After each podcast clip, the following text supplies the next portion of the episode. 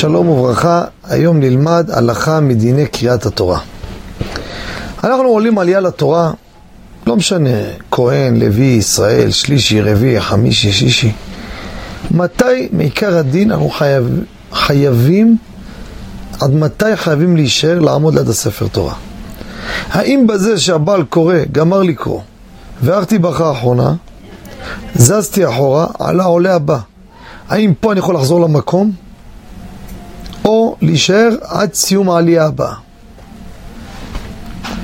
קודם כל, מה הסיבה בכלל צריך שיוקם על יד הספר תורה?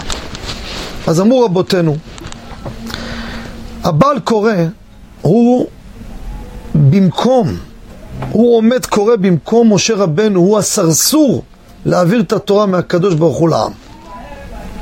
והעולה לתורה, זה שעולה לברך על התורה, הוא זה שבמקום ישראל שקיבלו את התורה. כותב הרב יפה, בעל הלבוש, שהגבאי שאומר יעמוד או מעלה אנשים, הוא כביכול כביכול. הוא כאילו במקום הקדוש ברוך הוא שמצווה לקרוא את התורה. מצווה, תלמדו, קחו את התורה. אז יש פה שלושה. הגבאי, הבעל קורא והעולה.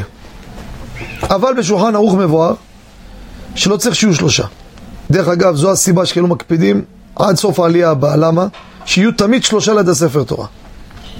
אבל מעיקר הדין, מספיק שיהיו שניים. הבעל קורא, הוא בעצם הסרסור במקום משה רבנו. העולה הוא עם ישראל מקבל את התורה. ומי נותן את התורה? קודשה וירכו התורה ניתנה מן השמיים. לא צריך שיעמוד שם מישהו. לכן, גמרת את העלייה, עלה מישהו אחריך, אתה יכול ללכת למקום. אם כיבדו את הבעל קורא לעלות עלייה, אז הוא לבד. צריך שחובה שיהיה איתו מישהו לידו. אל תרד. רק במקרה הזה מעיקר הדין. אבל ראוי להישאר שיהיו שלושה. ולכן, אם יש גבאי ועוד עולה עלה, אין פה בכלל מקום להיעדר גם. למה? יש כבר שלושה. הגבאי, הבעל קורא והעולה. אתה כבר סיימת, תחזור למקום שלך. זה בקצרה הלכה למעשה. תודה רבה וכל טוב.